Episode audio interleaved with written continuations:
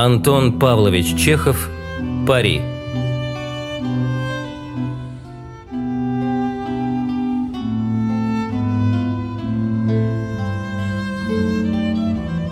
Была темная осенняя ночь. Старый банкир ходил у себя в кабинете из угла в угол и вспоминал, как 15 лет тому назад осенью он давал вечер. На этом вечере было много умных людей и велись интересные разговоры. Между прочим, говорили о смертной казни. Гости, среди которых было немало ученых и журналистов, в большинстве относились к смертной казни отрицательно. Они находили этот способ наказания устаревшим, непригодным для христианских государств и безнравственным. По мнению некоторых из них, смертную казнь повсеместно следовало бы заменить пожизненным заключением. «Я с вами не согласен», – сказал хозяин-банкир. «Я не пробовал ни смертной казни, ни пожизненного заключения. Если можно судить априори, то, по-моему, смертная казнь нравственнее и гуманнее заключения. Казнь убивает сразу, а пожизненное заключение медленно. Какой же палач человечней? Тот ли, который убивает вас в несколько минут, или тот, который вытягивает из вас жизнь в продолжении многих лет? М? Э, то и другое одинаково безнравственно», – заметил кто-то из гостей. «Потому что имеет одну и ту же цель – отнятие жизни. Государство не бог. Оно не имеет права отнимать то, чего не может вернуть, если захочет». Среди гостей находился один юрист. Молодой человек лет 25. Когда спросили его мнение, он сказал – и смертная казнь, и пожизненное заключение одинаково безнравственны. Если бы мне предложили выбирать между казнью и пожизненным заключением, то, конечно, я выбрал бы второе. Жить как-нибудь лучше, чем никак. Поднялся оживленный спор. Банкир, бывший тогда помоложе и нервнее, вдруг вышел из себя, ударил кулаком по столу и крикнул, обращаясь к молодому юристу. «Неправда!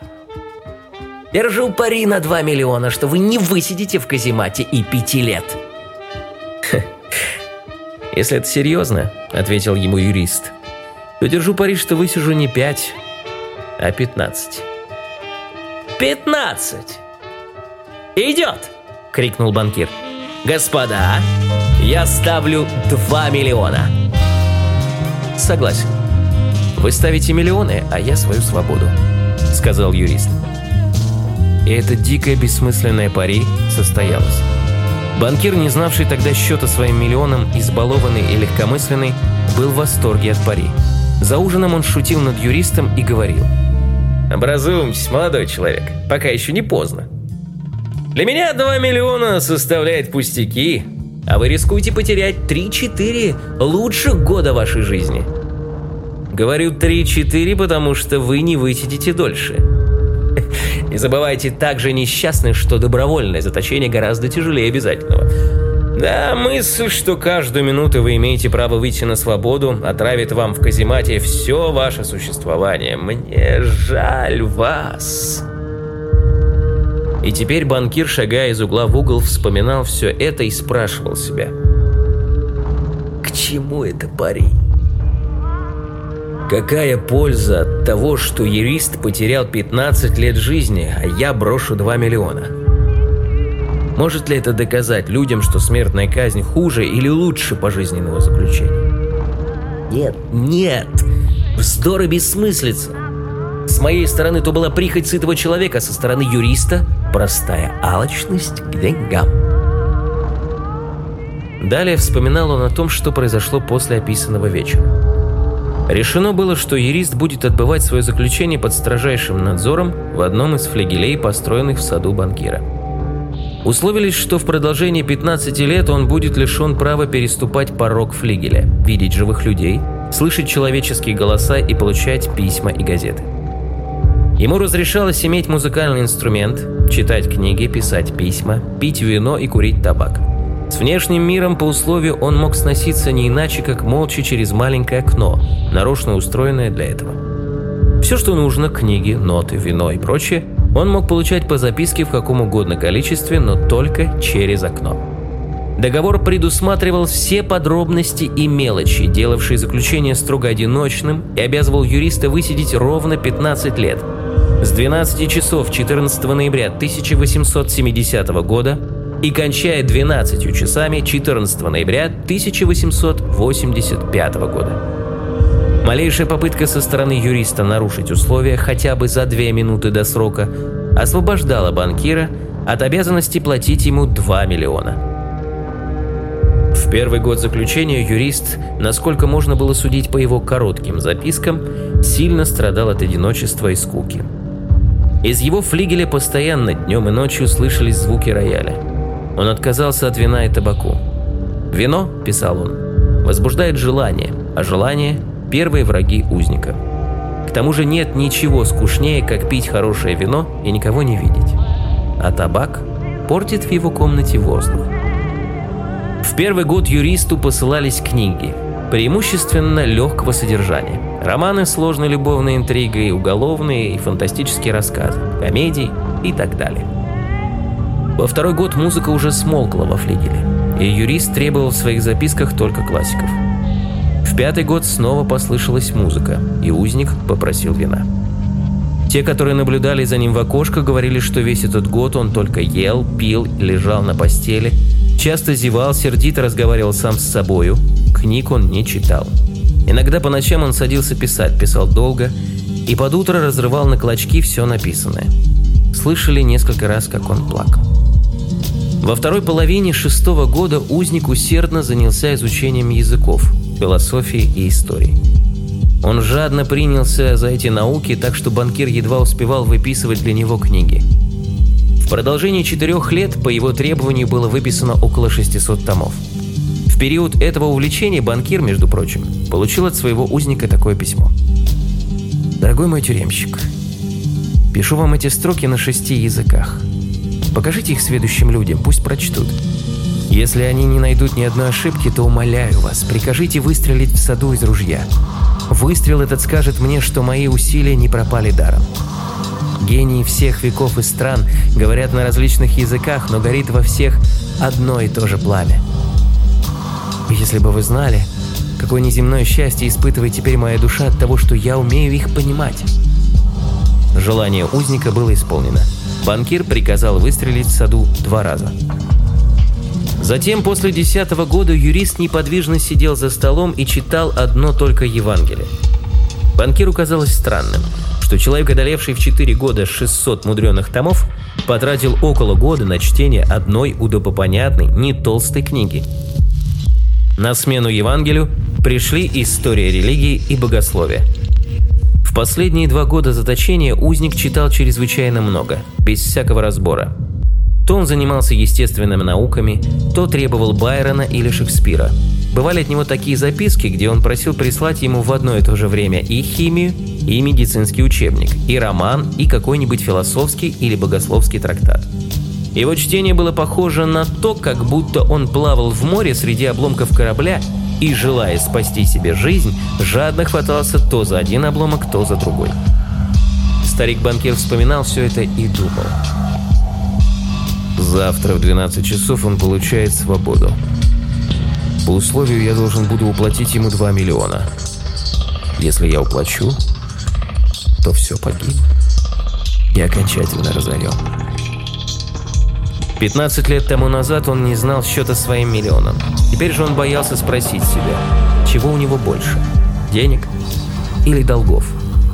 Азартная биржевая игра, рискованные спекуляции и горячность, от которой он не смог отрешиться даже в старости, мало-помалу привели его в упадок дела, и бесстрашный, самонадеянный, гордый богач превратился в банкира средней руки, трепещущего при всяком повышении и понижении бумаг. «Проклятая пари!» – бормотал старик в отчаянии, хватая себя за голову. «Зачем этот человек не умер? Ему еще 40 лет. Он возьмет с меня последнее, женится и будет наслаждаться жизнью, играть на бирже, а я как нищий буду глядеть с завистью и каждый день слышать от него одну и ту же фразу. «Я обязан вам счастьем моей жизни, позвольте мне помочь вам». Нет, это слишком единственное спасение от банкротства и позора – смерть этого человека.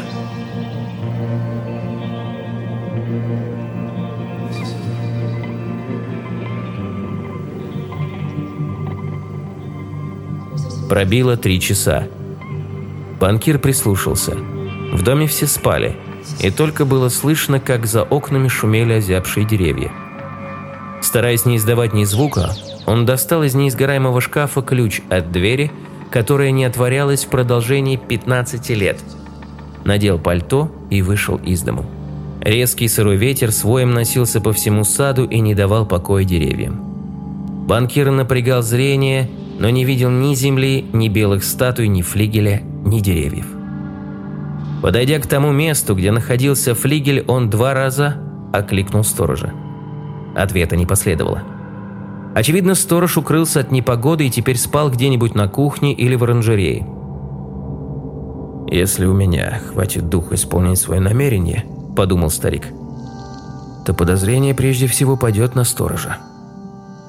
Он нащупал в потемках ступени и дверь и вошел в переднюю флигеля. Затем ощупью пробрался в небольшой коридор, зажег спичку. Тут не было ни души. Стояла чья-то кровать без постели, да темнела в углу чугунная печка. Печати на двери, ведущей в комнату узника, были целы. Когда потухла спичка, старик, дрожа от волнения, заглянул в маленькое окно. В комнате узника тускло горела свеча. Сам он сидел у стола. Видны были только его спина, волосы на голове да руки. На столе, на двух креслах и на кровати возле стола лежали раскрытые книги.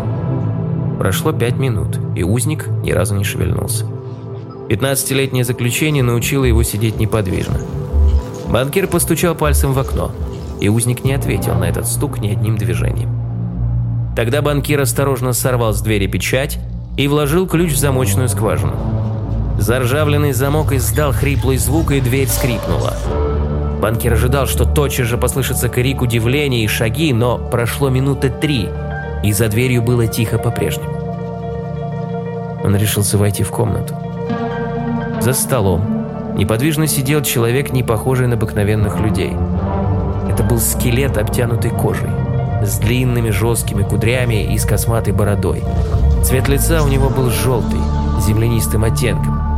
Щеки впалые, спина длинная, узкая, а рука, которой он поддерживал свою волосатую голову, была так тонка и худа, что на нее было жутко смотреть. В волосах его уже серебрилась седина, и, глядя на старчески изнеможденное лицо, никто не поверил бы, что ему только 40 лет. Он спал. Перед его склоненной головой на столе лежал лист бумаги, на котором было что-то написано мелким почерком. «Жалкий человек», — подумал банкир. «Спит и, вероятно, видит во сне миллионы. А стоит мне только взять этого полумертвеца, бросить его на постель и слегка придушить подушкой. И самая добросовестная экспертиза не найдет знаков насильственной смерти. Однако сначала прочтем, что он тут написал. Банкир взял со стола лист и прочел следующее. Завтра в 12 часов дня я получаю свободу и право общения с людьми. Но прежде чем оставить эту комнату и увидеть солнце, я считаю нужным сказать вам несколько слов. По чистой совести и перед Богом, который видит меня, заявляю вам, что я презираю и свободу, и жизнь, и здоровье, и все то, что в ваших книгах называется благами мира. 15 лет я внимательно изучал земную жизнь. Правда, я не видел земли и людей, но в ваших книгах я пил ароматное вино, пел песни, Гонялся в лесах за оленями и дикими кабанами, любил женщин. Красавицы, воздушные как облако, созданные волшебством ваших гениальных поэтов, посещали меня ночью и шептали мне чудные сказки, от которых пьянела моя голова. В ваших книгах я взбирался на вершины Эльбруса и Монблана и видел оттуда, как по утрам восходило солнце и как по вечерам заливало окно неба, океан и горные вершины багряным солнцем. Я видел оттуда, как надо мной рассекали тучи, сверкали молнии. Я видел зеленые леса, поля, реки, озера, города, слышал пение сирен и игру пастуших свирелей, осязал крылья прекрасных дьяволов, прилетавших ко мне беседовать о Боге. В ваших книгах я бросался в бездонные пропасти, творил чудеса, убивал, сжигал города, проповедовал новые религии, завоевывал целые царства. Ваши книги дали мне мудрость.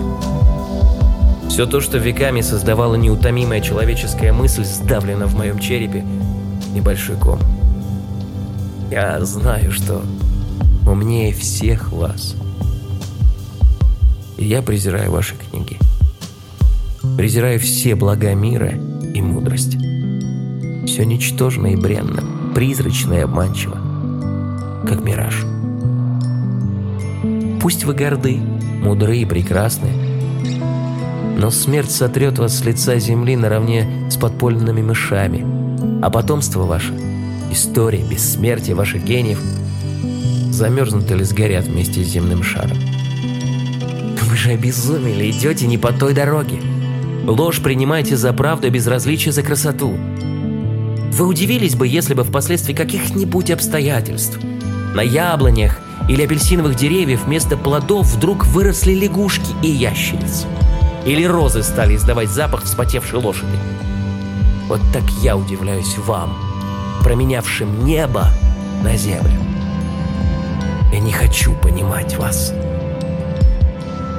Чтобы показать вам на деле презрение к тому, чем вы живете, я отказываюсь от двух миллионов, о которых я когда-то мечтал как о рае, и которые теперь презираю.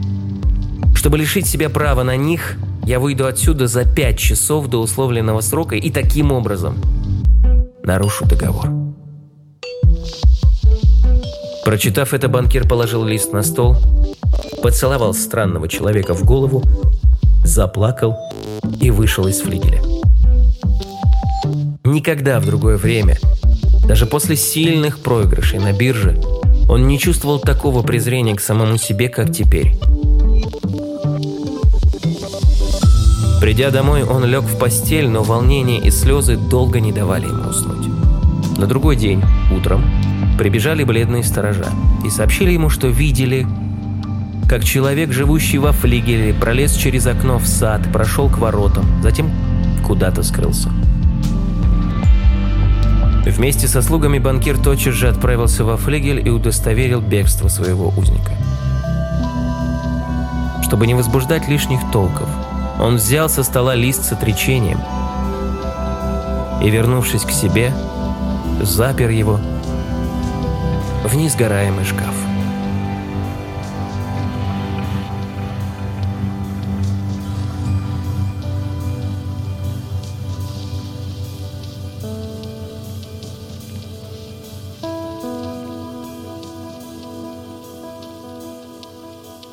Сказки на ночь.